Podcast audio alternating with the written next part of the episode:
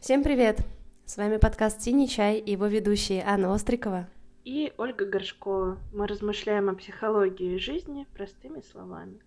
И тема сегодняшнего подкаста — «Нормальный человек в ненормальной ситуации». Аня, привет! Привет! Давай с тобой реально поразмышляем над этим. И мой фокус на сегодняшнюю беседу — это, знаешь, такой поиск, реально, поиск каких-то путей, но для начала думаю, что надо как-то обговорить, что вообще для нас ненормальный человек, что такое ненормальная ситуация, да, и что мы подразумеваем под этим всем. Точнее, нормальный человек. Да. Вообще, мне кажется, стоит начать с того, что определение нормальности, чего бы то ни было, оно очень условное, да, это какая-то категория, которая очень сложно нащупывается в жизни, на мой взгляд. Вот, и для меня, вот, если размышлять, да, в каких-то критериях мира сегодняшнего, я столкнулась с ненормальной ситуацией в ключе ощущения неопределенности, в ключе переживания вины за происходящее, в ключе повышенной агрессии. Думаю, как-то так. Как-то, знаешь, вот раньше это, конечно, тоже было, да, но это было не так обострённо, то есть это был какой-то уровень, который мной переживался вполне себе спокойно, а сейчас ощущение, что это как будто вышло на первый план. Что ты можешь сказать про ненормальную ситуацию? Что для тебя ненормальная ситуация? Ну, я вот услышала от тебя, что для тебя это что-то про, скажем, даже не определение, да, самой ненормальной ситуации, а про то, какие чувства она вызывает, да, то есть это такая ситуация, благодаря которой или из-за которой у тебя возникает чувство вины, чувство какой-то уязвимости, опасности какой-то, да, агрессии, с которой как-то сложно справиться, в принципе. Знаешь, я вот сейчас так думаю, что для меня ненормальная ситуация. Знаешь, наверное, для меня это такая ситуация, в которой мне кажется, что все сошли с ума вокруг. И я пытаюсь найти какую-то, знаешь, такой какого-то взгляд какого-то человека, чтобы перемигнуться с ним и сказать, ну, спросить его, ты чувствуешь то же самое, что и я? Где этот человек? Да, и как будто бы его нигде нет. И, наверное, это такая ситуация, в которой ты ощущаешь себя одиноким. Может быть, даже, знаешь, если смотреть в контексте сейчас, то одиноким, несмотря на то, что она может связывать тебя с остальными людьми. Я подумала о том, что в условиях, да, такой условно ненормальной ситуации хочется с чем-то свериться, как будто бы найти какую-то зацепку, что ли, не знаю, как это обозначить, да. Вот ты сказала про человека, и я подумала, что очень хочется как-то свериться с собой, но, опять же, да, из-за того, что эти понятия, они относительные, что относительно тебя это может быть нормально, относительно мира, относительно жизни это может быть иначе. И в этом такая огромная-огромная сложность заключается. Ну, да. Вот я сказала, что это все было всегда, как будто бы, да, то есть даже не это все было всегда, а если как бы уточнять, да, то какие-то чувства вины, агрессии мы всегда переживаем на протяжении жизни в индивидуальных ситуациях. И вот ты говоришь, что тебе это знакомо, но как будто бы сейчас это вышло на первый план, оно вот окружает тебя, оно вот здесь рядом, это такая фигура, что ли, да, на фоне чего-то другого. И вот для кого это фигура, а для кого-то это фон, ну, да, то есть такая разница, что ли, появляется. Согласна с тобой. И вот как-то, когда это фон, с этим справляться как будто бы проще. А когда это фигура, ты думаешь, блин, как-то... Знаешь, я сейчас подумала, что когда это фон, это хотя бы достаточно вывести фигуру. Потому что иногда ты думаешь, что со мной не так, что с жизнью моей не так, потом ты вдруг анализируешь, или тебе помогают анализировать специалисты, и ты вдруг осознаешь, что а вообще-то это было в моей жизни. Ничего себе. Вот, а здесь оно есть, оно рядом, и, наверное, от этого тоже как-то сложнее, что ли. вот этот монстрик как бы у тебя, либо ты ощущаешь его дыхание там своей шеей, да, либо ты, он уже прям перед тобой смотрит в твои глаза, так сказать, своими кровяными, кровавыми. Ну, то есть, правильно ли я, вот мне сейчас такое понимание в голове возникло, что ненормальная ситуация — это ситуация, во-первых, она относительно каждого из нас, да, смотря что мы считаем ненормальным, во-вторых, что это явно ситуация, с которой по каким-то причинам сложно справиться, поэтому она ненормальная. Ну да, а я еще думаю, что слово «ненормальное», оно может, знаешь, как бы перекликаться со словом странное, непривычное, не вписывающееся в рамки. Ну вот, скажем, мы сейчас все равно, я не уверена, что мы с тобой найдем определение, да, но мы ищем свое понимание. Вот, и, наверное, да, это что-то вокруг этого. И это то, что тебе непривычно, ты с этим не сталкивался, например. Вот ты говоришь, да, вот эти синонимы, и я понимаю, что у меня вызывает это положительный отклик. Типа вот слова странные, необычные, и у меня сразу цепочка такая в голове простраивается, что это что-то новое, интересное, это то, что я хочу попробовать. Но в контексте, да, сегодняшнего дня я не понимаю, что я не хочу это пробовать.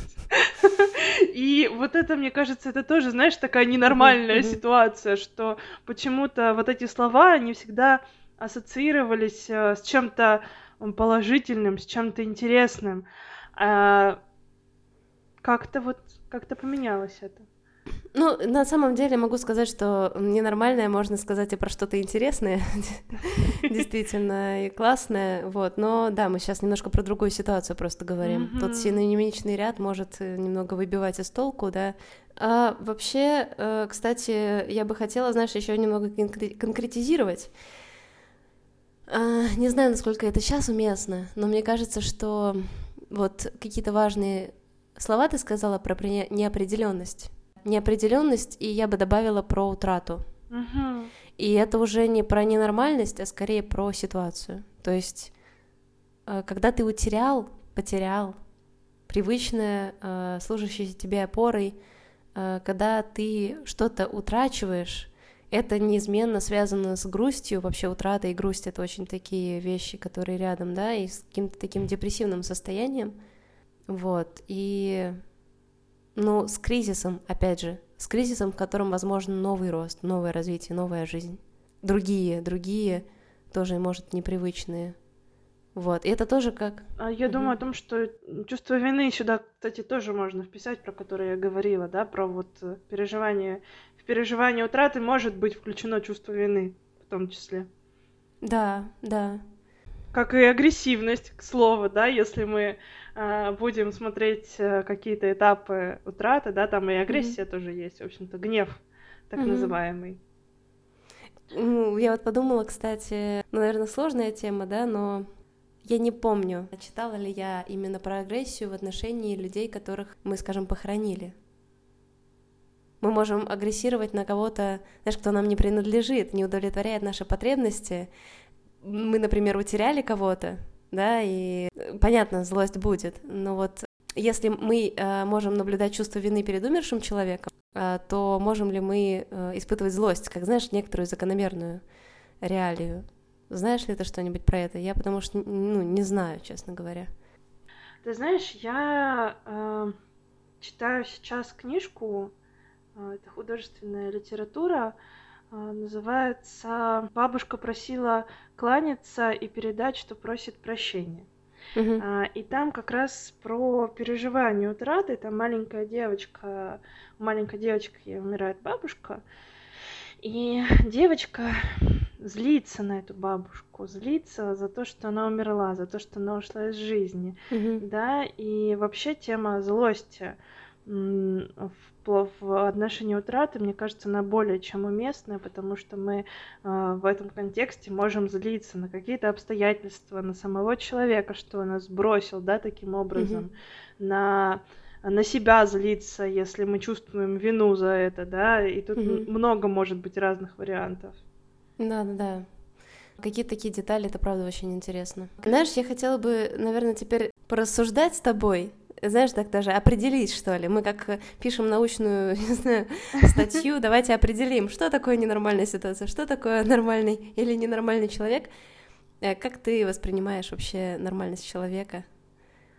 Но, опять же, я отталкиваюсь от темы, да, нашей, что нормальный человек находится в ненормальной ситуации. И для меня, ну, относительно, опять же, меня нормально в этой ситуации испытывать весь спектр эмоций, которые сейчас испытывают люди, начиная от радости, какого-то восторга, заканчивая гневом, злостью, агрессией, виной и всеми остальными чувствами, грустью, да, стыдом. Очень сейчас такое время, когда чувств очень много, и мы можем одновременно их испытывать, и это сложно. И мне кажется, знаешь, в этом контексте очень интересно, что у нас с тобой дни рождения рядом, да, и мы попали как раз-таки в этот поток, когда все началось, и ты вроде радуешься, у тебя вроде день рождения, но в то же время происходит какой-то лютый пиздец. Я просто не могу по-другому, да, слова подобрать. И вот на этом фоне, мне кажется, ты тоже ощутила вот эту полярность ощущений мира в данном временном промежутке. Ну, да, иначе как-то пожелание, да, мирного неба тебе над головой, это сшибает немножко. Думаешь, а я-то тут при чём? И вот для меня нормальность, да, вот я повторюсь, что сейчас для меня быть нормальным человеком — это чувствовать, да, вот эти разные чувства и как-то с этим справляться. И причем каждый справляется с этими чувствами по-разному. Вот. Для меня, наверное, нормальность вот про это сейчас. Знаешь, я тут поняла, что мне свойственно вообще понимать людей. Я имею в виду не то, что я такой царь и бог и могу видеть каждого, а в том смысле, что у меня есть привычка оправдывать или как-то пытаться понять человека, да, понять его поведение, как-то объяснить, да, как-то, скажем, вписать в какие-то рамки, которые мне привычны. И я вот сейчас начала размышлять о том, что я наблюдала разные реакции людей от какого-то отрицания ситуации и восхваления ситуации, и уверенности в себе, или даже выделении себя как, не знаю, человек определенной нации на фоне других, да, как, ну, в общем, очень много разных вещей, с которыми я внутренне не согласна. Ну, как-то вот признаваясь честно, да? Но я понимаю, что для него это нормальная реакция. Вот, да, как типа нормального человека. И вот мне хочется как-то сразу снять этот вот посыл нашего подкаста, знаешь, такой он оценивающий на самом деле. Нормальность, ненормальность, сейчас мы поговорим, что такое правильно, что неправильно. На самом деле нет. Ну, то есть, мне кажется, важно тут прям объяснить, что ли, да, там как-то, что нет у нас задачи, что ли, как-то найти что-то, что правильно, что неправильно, скорее задача поразмышлять, найти какие-то свои личные пути. И как и ты говоришь, да, что ну, нормально это же для меня по-своему, а другого по-другому. Я вот думаю, какой идеал моей, что ли, не знаю, нормальности. Я тут недавно прочитала, что в аномальной ситуации нормальный человек может действовать только аномально. Это писал Виктор Франкл. Ну, как-то можно его понять. А с другой стороны, а что значит аномально? Не знаю. Отрицать, скатываться в какие-то защиты, защитные механизмы, да, проецировать на других людей, ну, какие мы там знаем, да, регрессировать, лежать в кровати, ничего не делать. Или, например, отрицание, я уже сказала, такая самая примитивная защита, что нет, ничего не происходит, вообще ничего не происходит, все прекрасно. Принимать чью-то сторону, расщепляться, тоже как вариант защиты, да? Вот, да, расщепление. Все плохие, я хороший, есть плохие, есть хорошие, да, это тоже как вариант. Ну да, окей, может быть такая реакция. А может, вот для меня это поиск каких-то зрелых путей. И в моем представлении нормальный такой человек — это тот, кто может позволить себе порыдать, может позволить себе, скажем так, и регресснуть, Угу. И, не знаю, побыть ребенком и, не знаю, там, позвонить маме, там, не знаю, больше нуждаться в ком-то рядом, позволить себе что-то, что он никогда не позволял. И в то же время, вот что прозрелость, это то, что ты ищешь свою позицию, свою конкретную позицию по отношению ко всему. Ты для себя ищешь ответ, как ты конкретно видишь ситуацию, что ты конкретно чувствуешь в этой ситуации, и как ты конкретно себя ставишь по отношению к этой ситуации. Какой бы твоя позиция ни была, ну то есть, не знаю, как сказать. Как тебе вообще задумалась? Я просто думаю о том, что я, как, знаешь, выходец из... У меня просто программа была обучающая психология развития, и вообще тема зрелости, она такая достаточно обширная. И у меня как-то сформировалось, что для меня зрелость — это больше про какой-то выбор, но такая... Это очень, такая сложная, глубокая тема мне. Вот именно относительно зрелости, про поиск своей позиции. Я с тобой согласна отчасти, но для меня это вот больше как-то зрелость про вопрос выбора, про возможность делать выбор в любой ситуации, да, и про возможность найти этот выбор в любой ситуации. Ну, в общем, как-то так, наверное. Я думаю, что это не взаимоисключающие вещи. Угу. Мне кажется, что и позиция...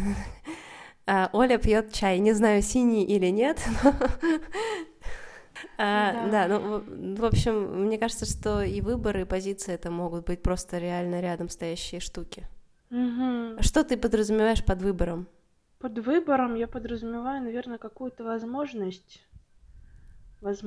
принять решение, основываясь на собственном жизненном опыте, основываясь на своих знаниях, беря, хорошо. Ну да, наверное.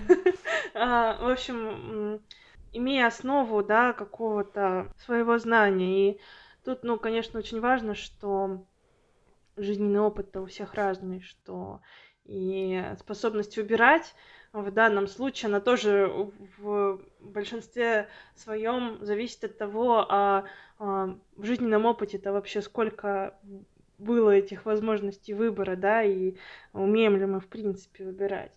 И я, кстати, подумала еще вот в ключе нормальности, да, mm-hmm. что вопрос стоит, что для меня нормальный, да, человек в такой ситуации. Я подумала о том, что для меня...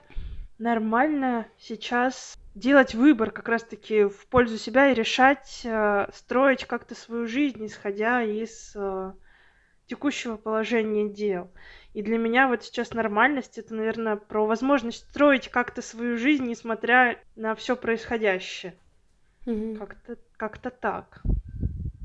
Я подумала, что для меня это выглядит так, как когда ты не вписываешься в чью-то жизнь и не берешь с другого человека пример, автоматически перенося на себя его программу действий и повторяя за ним, когда ты, в общем-то, имеешь некоторый свой жизненный опыт, да, и сам идешь, так сказать, своим путем. Да. И это невероятно сложно, это просто, мы об этом говорим, да, и ощущение, что это такие, выбор, возможность, зрелость, идти по собственному пути. Кажется, что это так легко, но на практике это так бывает неимоверно сложно. Неимоверно сложно оставаться верным в этой ситуации самому себе, сохранять в себе человека, человечность, и это просто вау, на мой взгляд. То есть видишь, значит, как другие люди скупают гречку, и думаешь, так, стоп, а я-то вообще хочу ее скупать или как? Да. Или там видишь хейт какой-то, да, в комментариях, и ты думаешь, у меня первое, с чем я сверяюсь, я себе говорю так, а я как вообще к этому отношусь? Не как относится там Петя, Вася или кто угодно, да, откуда из любой другой страны или из нашей страны, а как я в этом всем плаваю, как я к этому отношусь. И это бывает действительно сложно, особенно если ты попадаешь... бывает такое, что ты из-за того, что тема насущная, да, очень много о ней говорят, и если ты попадаешь в среду, где люди там придерживаются какого-то определенного мнения, сверяться с собой в этот момент становится еще сложнее. Да, и вот это вот, да. Мне кажется, вот эта вот дорога, да, оставаться верным себе в этой ненормальной ситуации, она самая непростая, на мой взгляд. Ну, потому что на самом деле я вспомнила утверждение, что в сложных ситуациях человеку свойственно примыкать к сильному человеку или к сильному большинству. Mm-hmm. Большинство нас очень на самом деле утягивает за собой. Прекрасная Шульман, которую я обожаю слушать, говорит о том, что иногда и социальные исследования основываются на том, чтобы сначала подменить результаты про большинство и фальсифицировать, так сказать, вот это вот большинство, создать его, а затем, когда люди видят его, они под него начинают автоматически подстраиваться, ведь, ну, по их мнению, раз большинство так считает, значит, и они должны так считать. Это больше способствует, скажем так, выживанию. Вот, и это тоже интересно, да, то есть какой-то свой путь искать, ну, это рискованно. Это страшно. Да. Это вот как раз-таки ситуация вот этой неопределенности. Это, знаешь, вот для меня, мы сейчас об этом говорим, и для меня это сродни, да, какой-то свободы. Mm-hmm. Когда тебе предоставляют свободу действий, ты можешь сначала обрадоваться, а потом еще и испугаться. Потому что, с одной стороны, ты можешь делать, что хочешь, ура! С другой стороны, ого, я могу делать, что хочу. А можно обратно, пожалуйста? Да, и, блин, это непросто. Моя кошка, что она там делает? А ей нормально. Она свободна. Она поела и сейчас ищет свое место. Ладно. Что-то я хотела сказать в этом плане, в этом ключе. Вот. Поразительно. У меня до моего 2 дня рождения, скажем так, а мой день рождения был 24 февраля, до этого дня у меня была задача, была цель написать свой список, скажем так, дел, целей, которые, ну, скажем, я ставлю себе на жизнь, что ли, да, такие цели, ради которых я продумаю каждый свой шаг в дне, потому что наши действия большим образом автоматизированы. И мы проживаем день как бы немножко бессознательно. Мне хотелось как-то это бессознательное русло направить в целенаправленное. Мне было очень сложно. Я решила исходить из целей, написала себе... Моя кошка решила играть. Что делает свободный человек? Играет. Мне кажется, вот ты говоришь, что у тебя кошка, да, играется, а у меня кот настолько спокойно всегда сидит на всех моих сессиях и при всех моих подкастах, вот он сейчас просто спит рядом. Прекрасный человек. Я думаю, если бы он был человеком, он бы вместе со мной смог получить диплом психолога и потом работать психотерапевтом. Возможно, даже зарабатывать мог больше, чем я. Что нужно психотерапевту в это время, действительно. Ну вот, я как-то хочу продолжить немного, знаешь, скорее кратко, про то, что вообще-то после этого числа задачи на жизнь стали выглядеть гораздо легче, проще, я бы сказала, не легче, а проще. Угу. То есть, когда у тебя есть, ну, все и возможности, ты теряешься перед огромным космосом этих возможностей. Когда у тебя есть только одна задача, ну, не знаю, выживать. Я так немножко, наверное, утрирую, гиперболизирую, но по факту, когда ты попадаешь в какую-то тревогу дикую, да, то упрощается сразу, скажем так, список целей твоих. Ты думаешь, хотя бы снять тревогу. Вот, и это в тему того, что реально сложно. У меня возникла, знаешь, такая очень глупая метафора, и она супержизненная, потому что она про меня. У меня где-то, наверное, до какого-то... не знаю, до 16, до 18 лет у меня всегда в гардеробе были одни джинсы. У меня были разные там брюки, какие-то колготки, но у меня всегда были одни джинсы. И я всегда с удивлением слушала своих подруг, которые там... Мы часто разговаривали тогда еще по домашнему телефону. И, знаешь, когда мне говорят, ой, я не знаю, какие джинсы мне сегодня надеть. У меня одни джинсы были. Я думаю, блин, ну, с одной стороны, это плохо, с другой стороны, мне выбирать не надо. Да. Это экономит энергию, я бы сказала. Я читала про одного известного публичного человека, что у него все костюмы одинаковые. Просто он как бы новый каждый день костюм надевает, а они выглядят одинаковые. Это экономит его энергию. Он решает другие задачи. Но это у кого какие ценности на самом деле. Есть люди, которым важно выглядеть. Я просто подумала о том, что вот этот список, да, твое ощущение, вот, которое ты говоришь, что как будто проще стало, это же про то, что внезапно захотелось жить. Мне вот какая-то такая фраза напросилась на ум. Внезапно... Ну, я просто вспомнила, что я где-то в Твиттере тоже видела фразу о том, что в старой реальности... Ты думал, блин, мне так лень, или там мне так грустно, я хочу умереть. А в новой реальности ты думаешь, блин, надо что-то сделать, чтобы выжить. И как будто бы вот в этой вот новой реальности цели, они стали более понятными, более конкретными, как бы это странно ни звучало. То есть раньше цель была где-то далеко, там, не знаю, там, накопить на какое-нибудь дорогое путешествие. А сейчас цель такая достаточно близкая, опять же, ссылаясь на Шульман, день прожили, и хорошо. Как-то вот так вот. Тяжело вздыхаю. Я не знаю, мне кажется, сейчас для многих людей очень нормально, что ли, вообще ничего не хотеть и еще больше погрузиться в какую-то тяжесть. Но я бы сказала, что тот уровень другой, он такой витальный.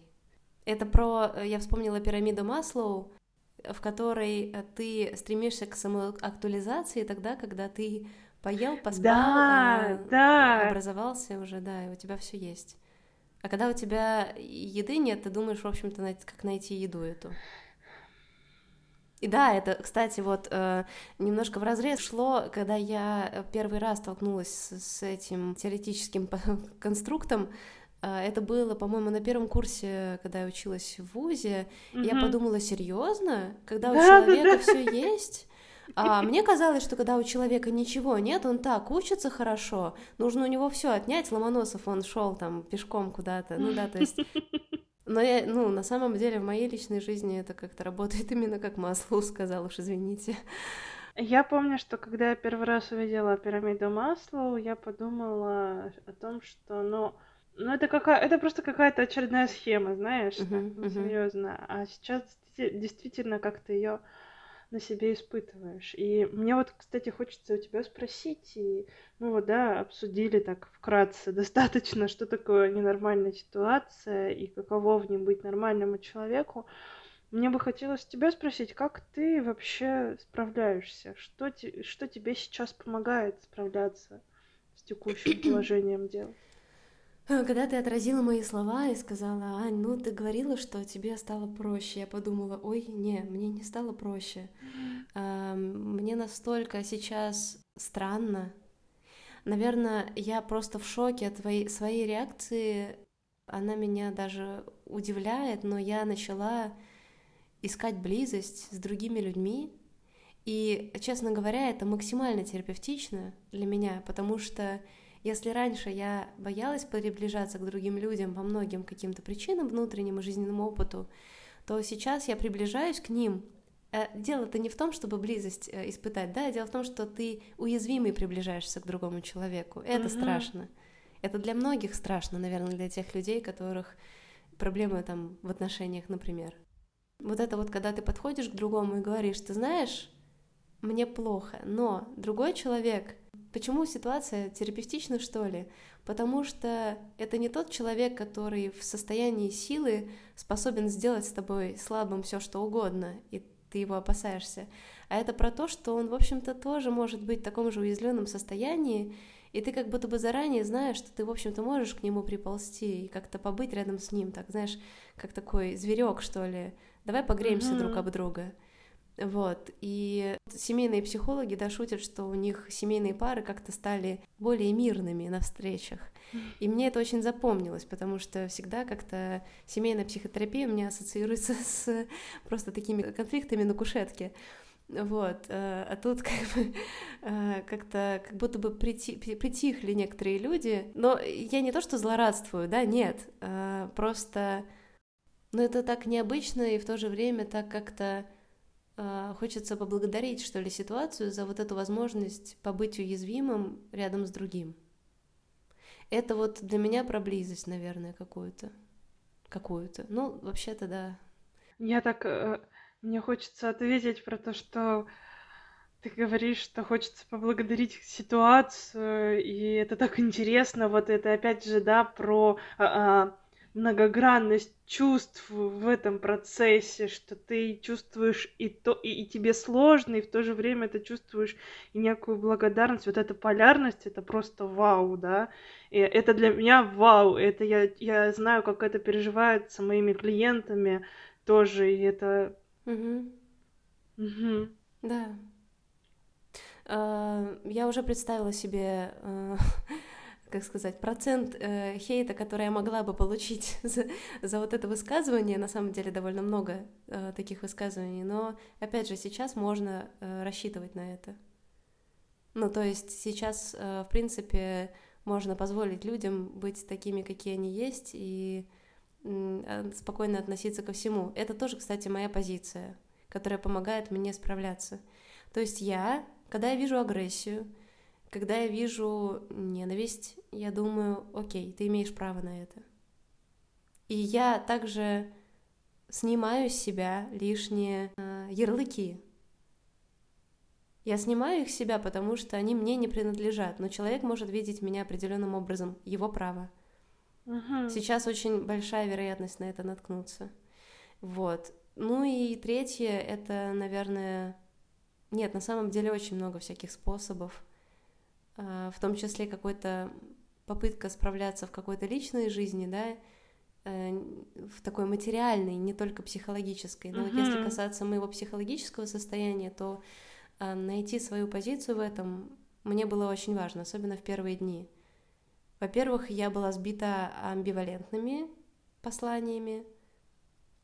Во-вторых, я поняла, что мне нужно все-таки выстроить свою позицию и взгляд на эти послания. А у тебя? Ты знаешь, я вот столкнулась с новым, что я в целом человек достаточно тревожный, да, вне кабинета, опять если говорить, так что я достаточно часто испытываю тревогу, а тут я столкнулась с тем, что у меня появилось желание и, главное, понимание того, что надо решать проблемы по мере их поступления. Вот... если я начинаю задумываться, да, на какую-то перспективу, тревога доходит до таких размеров, что она мало того, что она в моей голове не умещается, она в мою комнату не помещается, она в мир весь не поместится. Да. А тут я такой вот новый опыт переживаю, что я начала более пристально следить именно за своей жизнью, с тем, чтобы решать какие-то насущные ситуации. Я ощутила огромную потребность также в общении. Я стала гораздо больше взаимодействовать с друзьями, с родителями, начала больше созваниваться с ними. И я поняла, что меня это супер поддерживает. Я, в принципе, ну, у меня это в ценностях, да, взаимодействие, но сейчас это как-то особенно мне близко. Скажем так, особенно хочется этого. Мне очень, говоря нашим психологическим языком, откликнулось. Я не очень люблю эти все фразочки, но...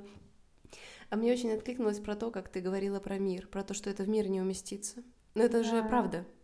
Когда мне люди говорят, конкретные люди удивительным образом говорят, вот сейчас миром будет это. Я думаю, откуда у них, во-первых, такое прекрасное знание... пророческое, а во-вторых, ну зачем предсказывать будущее? Давайте ориентироваться на то, что есть здесь и сейчас. А потом, знаешь, как интересно наблюдать, что вообще весна наступила, солнце светит, а ты в мраке новостей. Ну, кстати, относительно новостей, я сначала тоже читала очень много, и очень много было амбивалентной информации. Сейчас я ее, ну, не то чтобы фильтрую, я ей не верю. Честно, положа руку на сердце, какая бы информация сейчас ко мне не приходила, да, я ей не верю. Ну, вот в плане, да, каких-то, ну, политики и так далее. Вот про недоверие, про это, мне кажется важным как раз, да, следить за тем, чтобы это были высказывания конкретного человека, эксперта, которого ты знаешь, а во-вторых, знаешь, такая проверка информации на эмоции, потому что пропаганда, какая бы ты ни была, обладает такими же свойствами, как и реклама. Она должна вывести тебя на эмоции, если ты оказываешься захлёстнутым этими эмоциями, то, ну, это о чём-то говорит. Угу. Согласна с тобой. Если ни имени, ни фактов, а только там вот свои, вот чужие, такое расщепление, и это, конечно... Я своим клиентам раньше говорила, прям вот как-то так свои некоторые подмечания, что ли, да, что когда ты в каком-то таком состоянии, ну, убитым, что ли, да, ты проще вовлекаешься в эти комментарии хейтерские на просторах интернета. Когда ты уставший, ты заходишь в ленту, почему-то ты не находишь себе ресурсный контент, ты заходишь в комментарии и начинаешь злиться очень сильно на какую-то определенную группу людей, ты вот в этом всем варишься. Даже тяжело выходить из этого состояния. И вообще, как, ну, способ некоторый, который я лично противопоставила этому состоянию, я начала заботиться о себе прямо, прямыми волевыми усилиями, говорить себе: нет, сейчас ты не будешь это читать, ты всегда найдешь этот контент. Давай мы посмотрим что-то отвлеченное, что-то хорошее, сложное. Тоже вот интересный момент, то, что мне помогает справляться. Я, ну, помимо того, что я не верю никаким новостям, я начала убирать телефон. То есть я, например, недавно принимала ванну, и я очень часто там, ну, какую-нибудь музыку меняла или что-то еще. А тут я его, ну, как бы оставляю вообще в другой комнате. И я выделяю себе время, чтобы послушать музыку на пластинках, например, почитать книги, побыть в чем-то помимо этой информации. И меня это очень сильно поддерживает, мне это дает отдушину. Я как-то концентрируюсь, да, на себе, и вот этот ресурс набираю с момента, беру его себе, чтобы потом я смогла выйти в это информационное поле, и оно не так сильно меня щипало и кусалось. Вот как-то так. А, знаешь, была такая какая-то шутейка на тему того, что, а помните, мы заходили в Инстаграм, чтобы расслабиться и отдохнуть? Да-да-да. Я подумала, ничего себе, приходится учиться отдыхать в реальности. Ну, кстати, мне нравится, знаешь. Мне этот процесс приносит удовольствие, учитывая, что в Петербурге сейчас очень много солнца и тепло, и как-то хочется находиться в моменте. У нас сейчас серость, но меня греет разговор. Да, я такая... Можно сказать, что у меня Африка, потому что у меня и солнце, и батарея рядом, и еще и разговор теплый, так что еще и чай. Супер, супер. Ну, это про здесь и сейчас. Это тоже как пункт, который можно занести в, знаешь, такое, типа, как справляться. Давай обратим внимание на что происходит здесь. Ну и вообще в целом, знаешь, я поняла, что, ну, такой тоже один из многочисленных, но тоже, мне кажется, основной для меня пункт, это то, что я начала более четко ощущать зону своей ответственности. Я понимаю, где моя ответственность, а где не моя, и я понимаю более четко, когда я могу помочь, когда я не могу помочь, в плане, да, какого-то собственного ресурса. И вот это вот осознание собственной зоны ответственности, оно мне очень, очень меня сейчас спасает, скажем так. Вот мне прям хочется небольшую такую вставить мысль сюда, и, наверное, будем потихоньку двигаться к завершению. Знаешь, я вспомнила, вот когда ты стала говорить про зону своей ответственности, я подумала, что мне это тоже знакомо, я тоже почувствовала некоторый рост своего понимания, а за что я ответственна сейчас, что я могу взять на себя, а что нет, под какой поезд ложиться и вообще ложится ли. И Я вспомнила, как в исследовании, которое я проводила, для слушателей, исследование про религиозных людей с негетеросексуальной ориентацией, как они переживают свой внутренний конфликт, по поводу того, что они могут быть и религиозными, и быть негетеросексуальными. И вот вообще, в принципе, для людей с такой ориентацией характерно очень твердое понимание своей идентичности тогда, когда они уже, в общем-то, прошли этот конфликт. То есть изначально, конечно, нет, они сходят с ума от того, что они обнаруживают в себе что-то такое. Но сходят с ума — это мой, если что, человеческий язык, то есть это ни в коем случае не про какие-то психологические процессы. Нет, я имею в виду, что человеку очень тяжело и сложно понимать про себя что-то такое, открывать про себя что-то такое. И именно благодаря тому, что для него это такая сложная ситуация, в которой ему необходимо выстроить свою идентичность или хотя бы найти ее и найти некоторую опору, он показывает другие результаты по сравнению с людьми, которые, были в гетеронормативном обществе, и их гетеросексуальность нормативно развивалась, так сказать, в этой сфере. То есть у них меньше представления о своей собственной идентичности, чем у человека, которому пришлось выстраивать свою идентичность.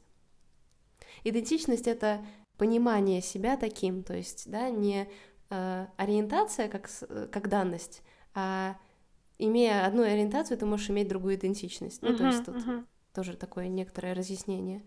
И вот про ответственность. Когда ты попадаешь в сложную ситуацию, она заставляет тебя найти свою позицию по отношению к тому, как ты будешь вообще жить дальше. Будешь ли ты ответственен за это или за это? Если очень многие люди ставят тебя перед выбором, ты должен быть ответственный, ты сделай это, ты сделай то, ты спрашиваешь себя, я могу вообще? Давайте с вами тут проверку сделаем. Согласна с тобой. Вот такой у нас насыщенный подкаст получился очень...